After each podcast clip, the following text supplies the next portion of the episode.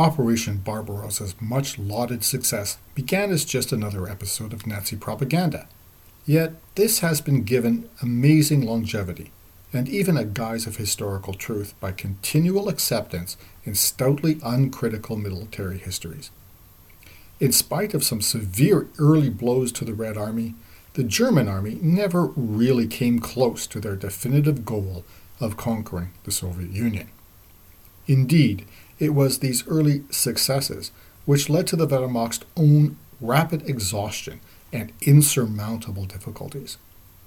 By mid August 1941, it was already abundantly clear that Barbarossa would fall well short of achieving its operational objectives, while the ongoing scale of attrition would paradoxically transform its legacy from the annihilation of the Red Army to the ceaseless destruction of the German Wehrmacht.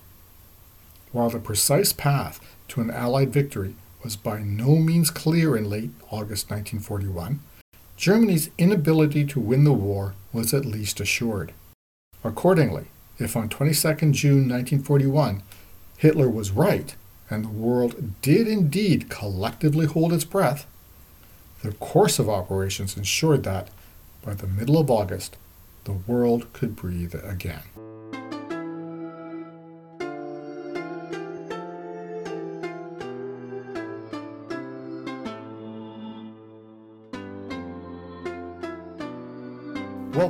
To Beyond Barbarossa, the first English language podcast in the world to focus on the Eastern Front of World War II.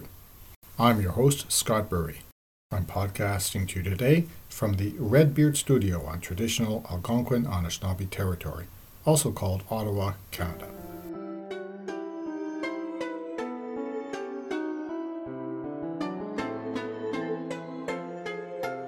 Today I'm joined by a very special guest to talk about the Eastern Front of World War II. He's the author of six books on the Eastern Front and the co author and co editor of four more, with another coming in May. His books have overturned our understanding of the war in the East, particularly of Operation Barbarossa and the Battle of Moscow. Quote, by forfeiting its only possibility of eliminating the Soviet Union in 1941, Germany was destined for a long war against an emerging superpower which it could not hope to overcome. Operation Barbarossa was more than just a lost campaign.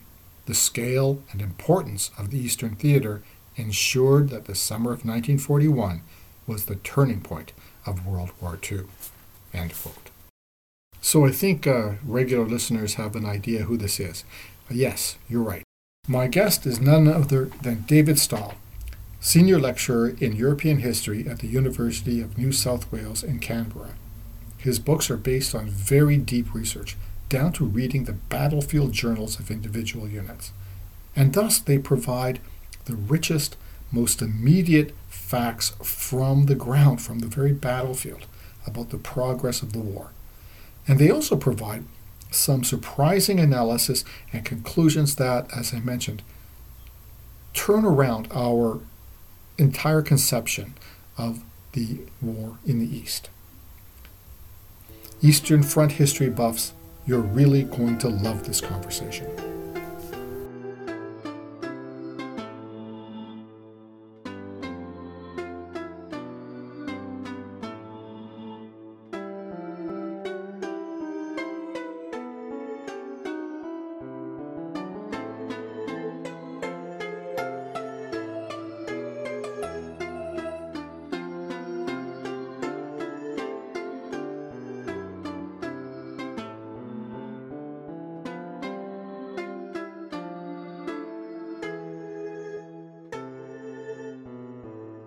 So, how are you, David?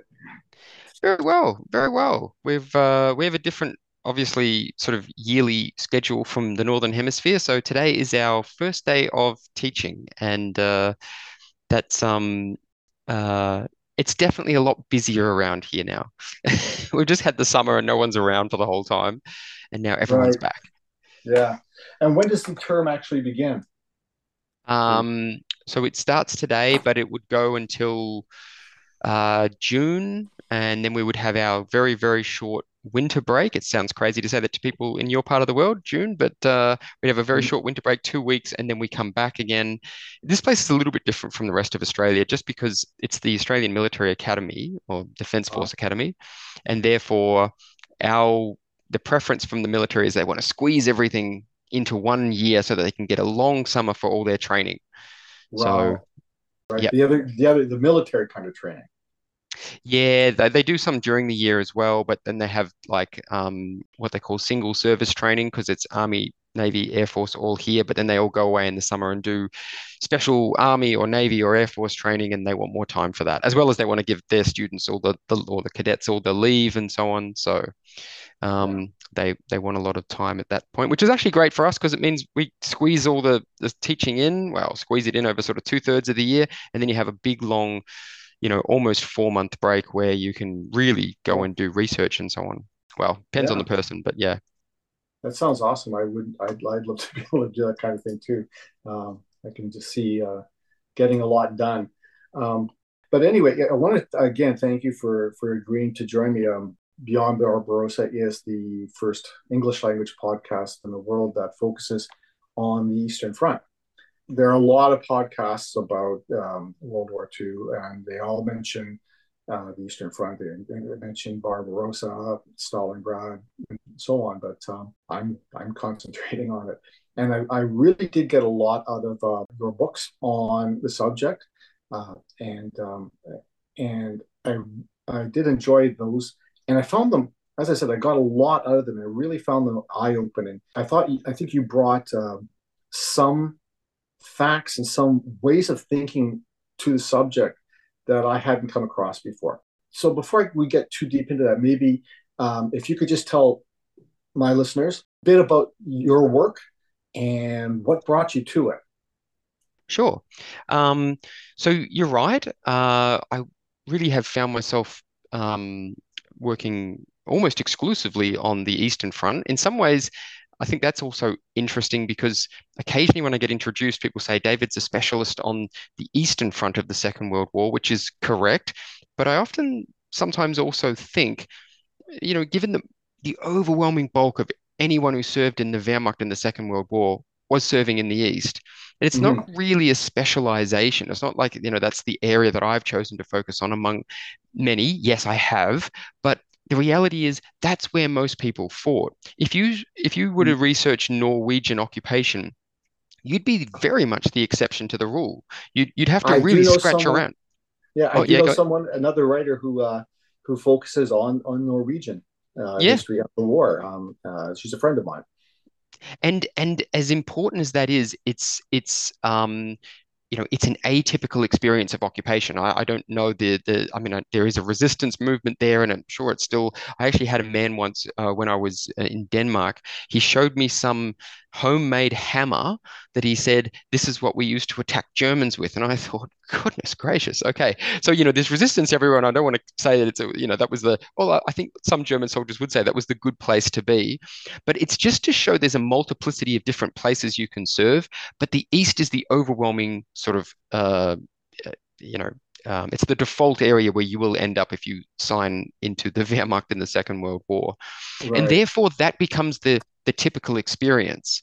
So everything else becomes atypical. And while it's just as important to look at an uh, you know North African campaign or the U-boat hmm campaign and so on, again they're, they're the exception to the rule. And I would also say perhaps you know given where we might be headed today um, those then become, um, there's no question they're important, but they're, I would say, less important than looking at the, the conflict in the East. Right. And it see a lot of people, especially here in North America, um, that's not the understanding. The default is Western Europe. Uh, the you know for Canadians, it's the Sicilian campaign, the Italian campaign, Normandy, um, a, a little bit Hong Kong, um, and um, the Mm, Pacific, but mostly it's it's Western Europe. And I think for I don't, maybe are things different in in Australia? Do you know do people when you say Second World War, do they? What I, I would guess it's the Pacific, it's um, uh, New Guinea, and so on. absolutely. Look, that, that's true. These, there's a couple of different narratives there for places like Australia, but but by and large, it's still an Anglo-American focus on the war. I, I would think your average um, person, maybe not your average person who reads World War II, but your average person would have far less visibility about scale or scope of what's happening mm-hmm. in Eastern Europe relative to everything else. And in some ways, you have to understand it. I mean, I teach first year students, or we actually we used to teach first year students World War II. We changed as of uh, last year. Um, and look, from their point of view, there's an Eastern Front, even if they know that much. Mm-hmm. There's a, a Western Front, as of uh, you know, whether it's North Africa or Sicily or Italy or or France. But there's something happening in the West. Um, there's a, a, an air campaign, there's a there's a naval campaign in the Atlantic, then there's the whole Pacific War, and it just therefore looks like the Eastern Front is one more of many. What what people lack mm-hmm. is is an appreciation of scale, and that is not to invalidate uh, anyone who fights in any other area, but it is to say mm-hmm. numbers matter. And uh, you know there are a few. Uh, there's one s- scholarly attempt to try and invalidate the Eastern Front. So um, Phillips O'Brien, uh, who's got a book, um, How the War Was Won, and I know I'm not on social media, but he tweets a lot of this kind of stuff as well. And look, mm-hmm. he has a wholly different thesis and a wholly different approach to how we understand the Eastern Front relative to everything else, which is not really what we're here for.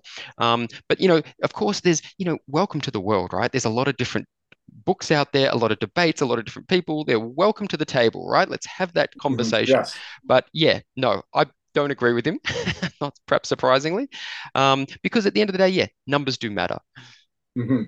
Well, speaking of numbers, I'm, it's my understanding, uh, and correct me if I'm wrong, but there's about five times as many men, uh, troops uh, involved in com- in combat on the Eastern Front compared to you know say even after uh, 1944 in um, in the West. So I don't have numbers uh, you know at hand. I don't know exactly how many men did the did, did the you know for example the united states have mobilized. Are we counting all those mobilized or all those in field? Like you know on small pacific islands there's actually not that mm. many men.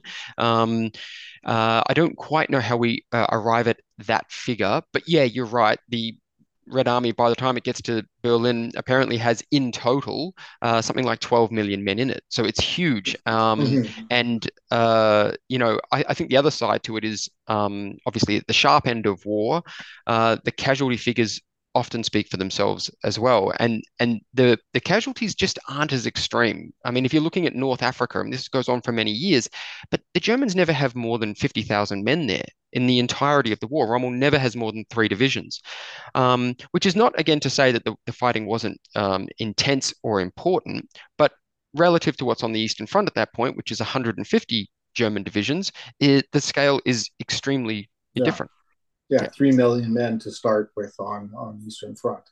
I think that's important to, and, and that's kind of what well, something what led me to it, but that's the the major um, theme for me, I guess, is that just you know the scale of the of the war, and also the scale of the ge- the geographic scale, how large a territory we're talking about. Uh, no, indeed. Yeah. Actually, you did ask that before, and I didn't really pick up on it. But um, yeah, I, I, I I would say scale actually was my entry point. I remember being a first year student at Monash University in Melbourne, discovering this war and thinking, that can't be right. Did they just say millions? How's that? What's that? and maybe going back to our earlier point, I mean, we're, we're like every country we're probably mainly obsessed with our own history. And while yeah. Australia's role in the Second World War is in its own way, in our own region, somewhat significant, with a lot of US help as well. But some of the campaigns, we we are fighting some of them um, predominantly with Australians, and then we make a big deal of it. So as a kid, you know, you hear a lot about these, and you mm-hmm. know, I'm not sure I would agree with the analysis always. Some people like to talk about Kokoda Trail as a decisive battle of the Second World War. Then you go and discover how many guys were there. There's a couple of hundred guys, right? And yeah. you sort of think, okay, I don't know if that's decisive in the way I might think of decisive for a war that involves tens of millions of people. But uh, but at the same time, take nothing away from from uh, you know Australia's history. That's important too.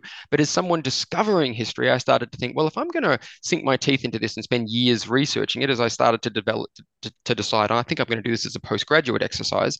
Um, it became clear it's definitely worth you know learning a language and and, and really pursuing this uh, and, yeah. that takes me to the german side and then that takes you to eastern europe so yeah. it's kind of a natural progression that leads nicely into my next question but before we get to that we have to take a short break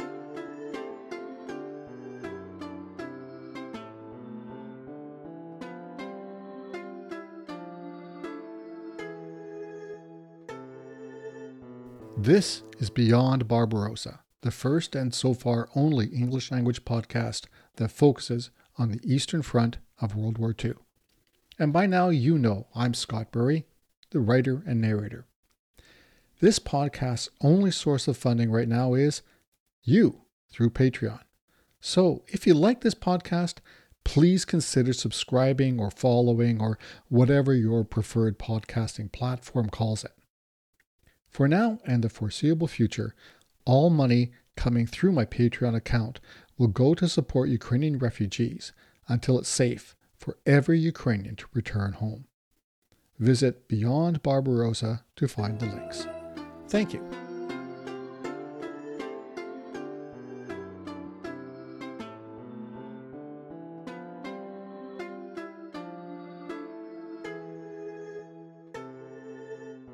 Thanks for coming back. I'm here with David Stahel, Senior Lecturer in European History at the University of New South Wales in Canberra, Australia, and the author of several books that I depend on for this podcast. So, David, you were explaining before the break that uh, your approach to the Eastern Front starts with the understanding that for the soldier who signed up uh, for the Wehrmacht in 1941, the Eastern Front was the default. That's where you were probably going to go. So that brings up my next question. I am curious uh, about your way of doing this research because what I found from the, um, the books of yours that I've read, uh, and I'm going to put the titles in, in the and the links in the in the show notes, and they'll be available to everybody and on the website. But you looked at the uh, war journals, uh, the reports from units involved in the fighting, um, you know, the daily or weekly reports that went presumably back to headquarters and so on. And I, I think I read that you did go to Germany, you went to Russia to get these uh, into these records. Um, can you tell us just a bit about that? Sure. So, I mean, I, I understand there's many roads to Rome on doing this sort of thing, but I uh, I actually moved to Germany. I did it at a German university. Um, I worked with Rolf Dieter Muller, who was, um, you know, very prominent in not just World War II history, but he had a major role in uh, Das Deutsche Reich und der Zweite Weltkrieg. So this multi-volume German, it's not really the official history, but it's as, as official as Germany gets. Um, and so I worked with him, and you know, I was very much integrated into those circles. Not that I would say Germany does a lot of military history. Um, they certainly do a lot on the Second World War, but mm. it's actually even somewhat taboo. So if you imagine what I do is operational history, that doesn't really exist in scholarship in Germany. In fact, I'll never forget Muller said to me, David, you understand if you do this topic, it won't be well received within the university.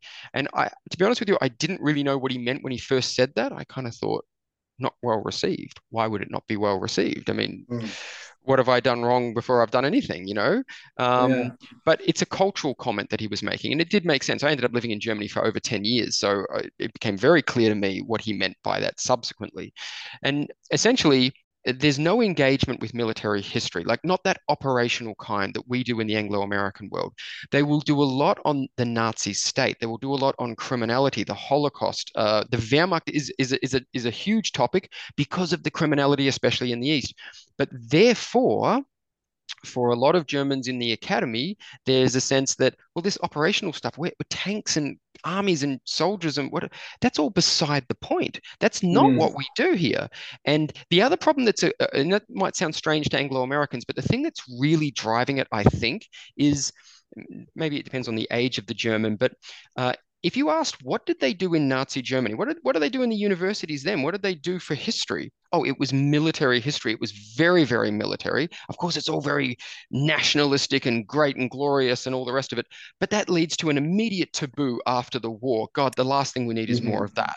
And right. we aren't trying to, and you know, this is one of the confusing points people had with me that we aren't trying to learn the lessons of war because we don't want to fight any more of these things and try and occupy countries.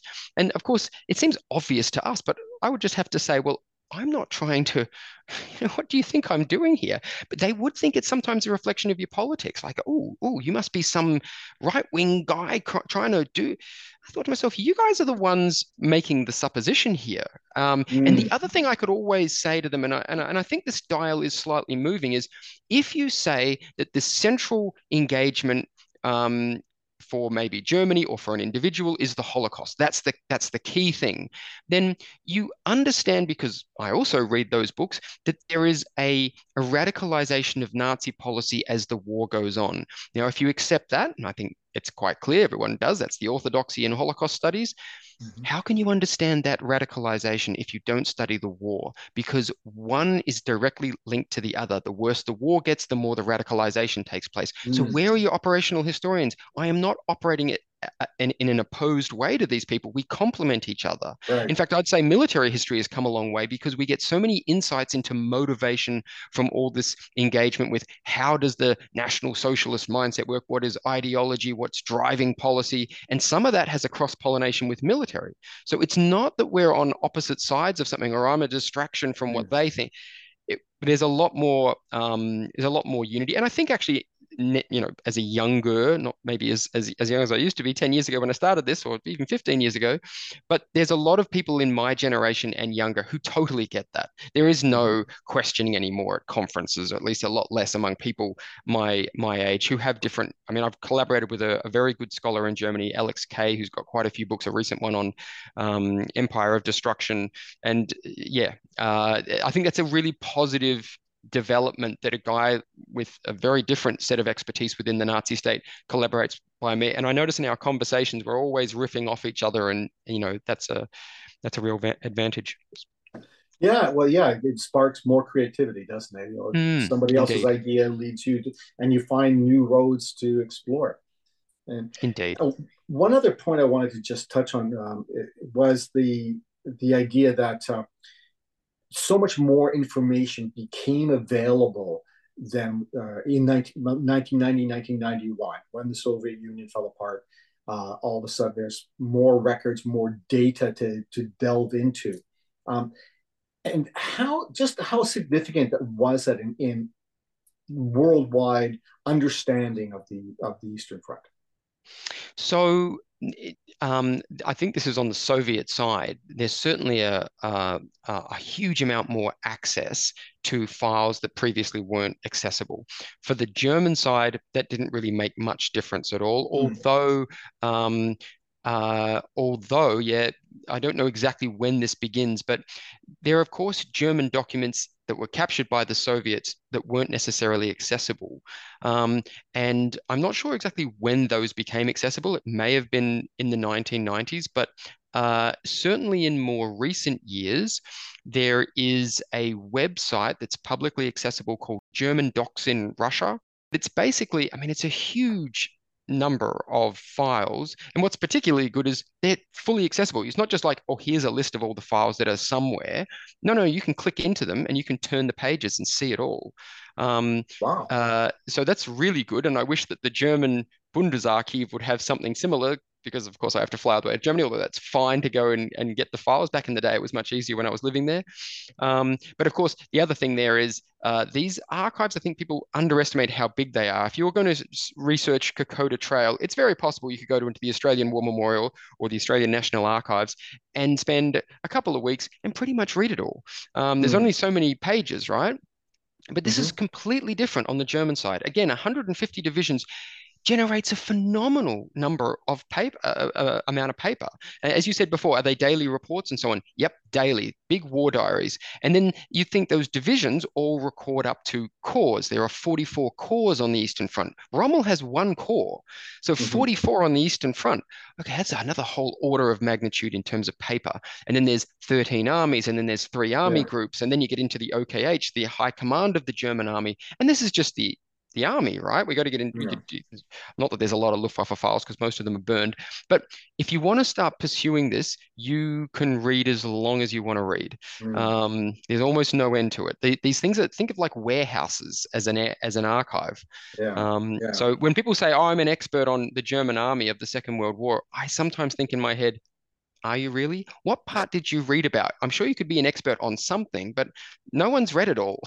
yeah, yeah. Well, that's it. But then how do you select um, which archives, which records to focus on, to read, and then to, you know, figure into your work? 100%. That's exactly the question I would ask any PhD student who's zooming in on this thing because it's all so huge. And maybe as just a point before I come to your question, you know, I do think that's the evolution of this war, maybe in the decades to come or in the next century or something. But at the moment, we still talk in this generic way. We talk about, oh, what happened on the Eastern Front in 1941? And I get that question. So we start answering it. But I think what's going to become more and more clear as we get more and more information is the war happening in the South is not the same happening in the center, is not the ha- same happening in the North. Mm. Different geographies, different topographies, different um, commanders with different command ethos, different units with different um, um, uh, equipment, you know, Ausstattung and so on. So, you know, Panzer Group is not, uh, sorry, or Panzer forces are not the same as motorized, are not the same as infantry or mountain. Mm. And even within those, if you sort of break down those divisions, you start to realize, hang on, this division's fully outfitted with French trucks. They've got French anti-tank yeah. guns. So whatever the standard for Germany is, that's not this division.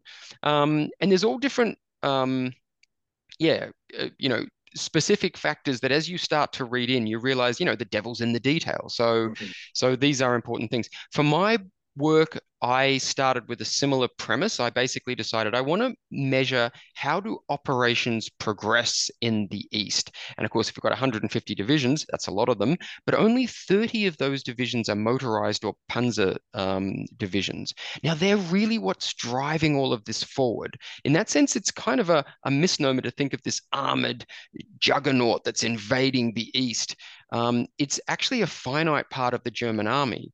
Mm. And therefore, you could read a lot less to find out a lot more about how it operates, how it moves, how does logistics work. And if it doesn't work in this small part of the German army, then you know that it's it's not dependent really on the plodding infantry divisions that are following up with 600,000 horses and yeah. you know I don't know how many wagons but that's not driving this forward not in the way that we colloquially refer to as blitzkrieg this kind of you know rapid war of maneuver and uh, you know I, I think therefore I focused on uh, Panzer Group 2 and Panzer Group 3. There are four on the Eastern Front. Those mm-hmm. are the two largest. They're about a third larger than the other two. And they're both concentrated inside Army Group Center. So it's very clear from yeah. German strategic planning that this is where they see the great sort of thrust in the center. They're going to really break through here. So I decided to use at least my first book, which was basically my PhD, to, to measure the first two months through the Battle of Minsk and Smolensk mm-hmm. um, mm-hmm. to see how does the how do these operations progress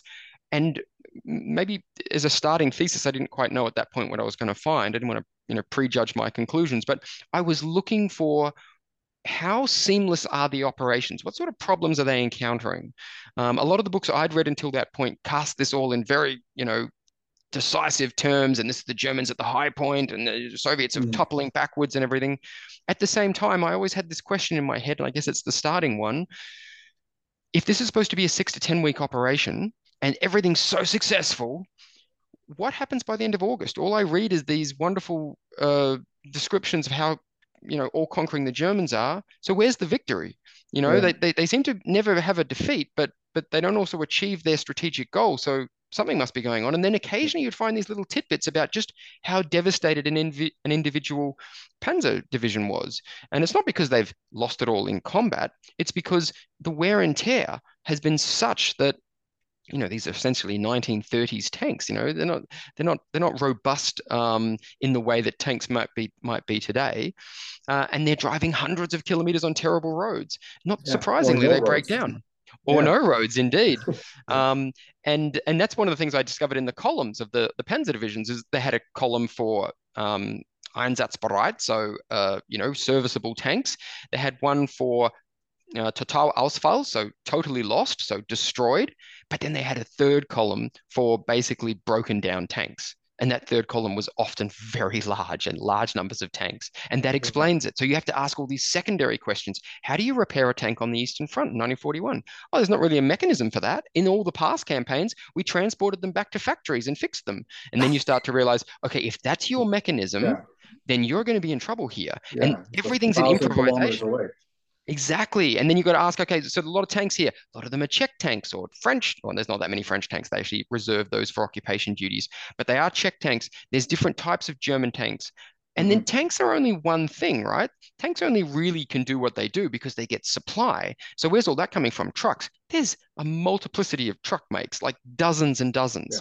Yeah. Um, again, these have all knock-on effects for spare parts and repairs, and they're all suffering equally. Um, so you start to realize, okay, there's a lot of things undercutting this invasion that have nothing to do with what you imagine is stopping it, which is oh, the Red Army.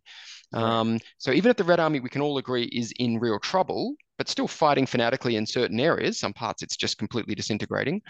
Um, there are just um, geographic factors uh, and to do with technical sides of things. Like there's a lot of dust on those roads. Yeah. And I started to realize this huge oil consumption. And everyone's talking about oil in these things. Why do they need oil for? I actually even went to a, a, a motor mechanic and uh, started talking about how would this work? And basically, the air filters are getting inundated with this dust then they just mm-hmm. don't function anymore. Then the dust is all going into the action in, into the engines, and what they're doing is an improvised solution. Let's just pour oil through the engine, try and yeah. get this gunk out of there. Um, but of course, that's really taxing your engine. You're not really solving the problem. You're, you're just you're trying to get some of it out of it. And then you go and drive for another 23 hours on these terrible roads, right? What's happening to that engine? And then when the engine finally fails, and, and a lot of them start to fail by August, uh, Guderian's having a meeting with uh, Hoth and uh, and Hitler when Hitler comes to visit, and he basically says, "Oh, we just need like 300. I can't remember the exact number. 300 engines. That's what we need." Now, if you go back to the factories, they don't produce more engines than tanks because why would they? We just yeah. no one's ever told us to do that. Tank, yeah.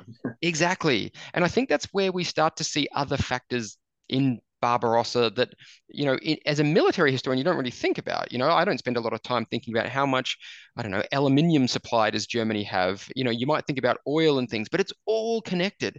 And this is part of the reason why it's, uh, it's it's the implications of failure in the summer of 1941 have a huge number of knock-ons. Right. Well, I think, and this is a um, what struck me, or one of the points that struck me in one of your books. Um, when you described the, the, the actual the critical turning point was at the end of July 1941. So we're uh, one month into the war, and that's where uh, Germany lost when uh, they diverted the panzers from Army Group Center to North and South, respectively, um, and gave up or paused the drive on Moscow. And that leads right into my next question. The first of what I think will be the really big questions about the Eastern Front. But I see we're running out of time for this episode. So I'm going to call a pause right now and David ask you to come back again next episode. Thank you very, very much for joining me on Beyond Barbarossa. Listeners, the rest of this conversation will drop in just one week's time instead of my usual two week schedule.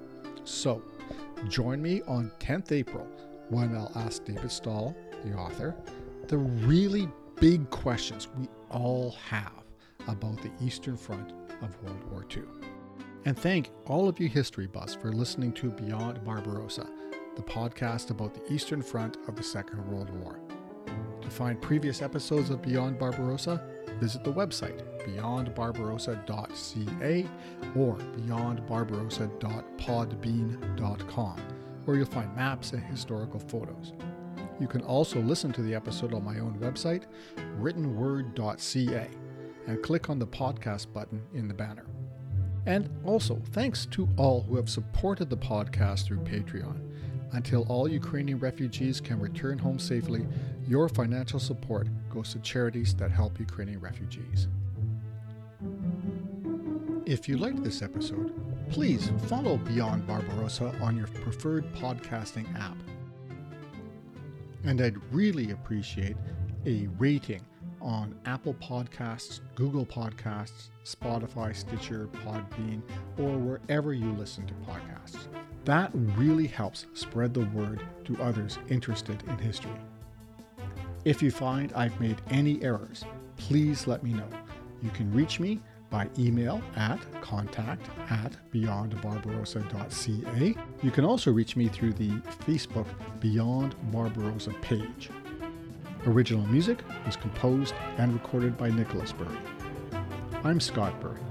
Until next episode, keep your paddles in the water. Slava Ukraina.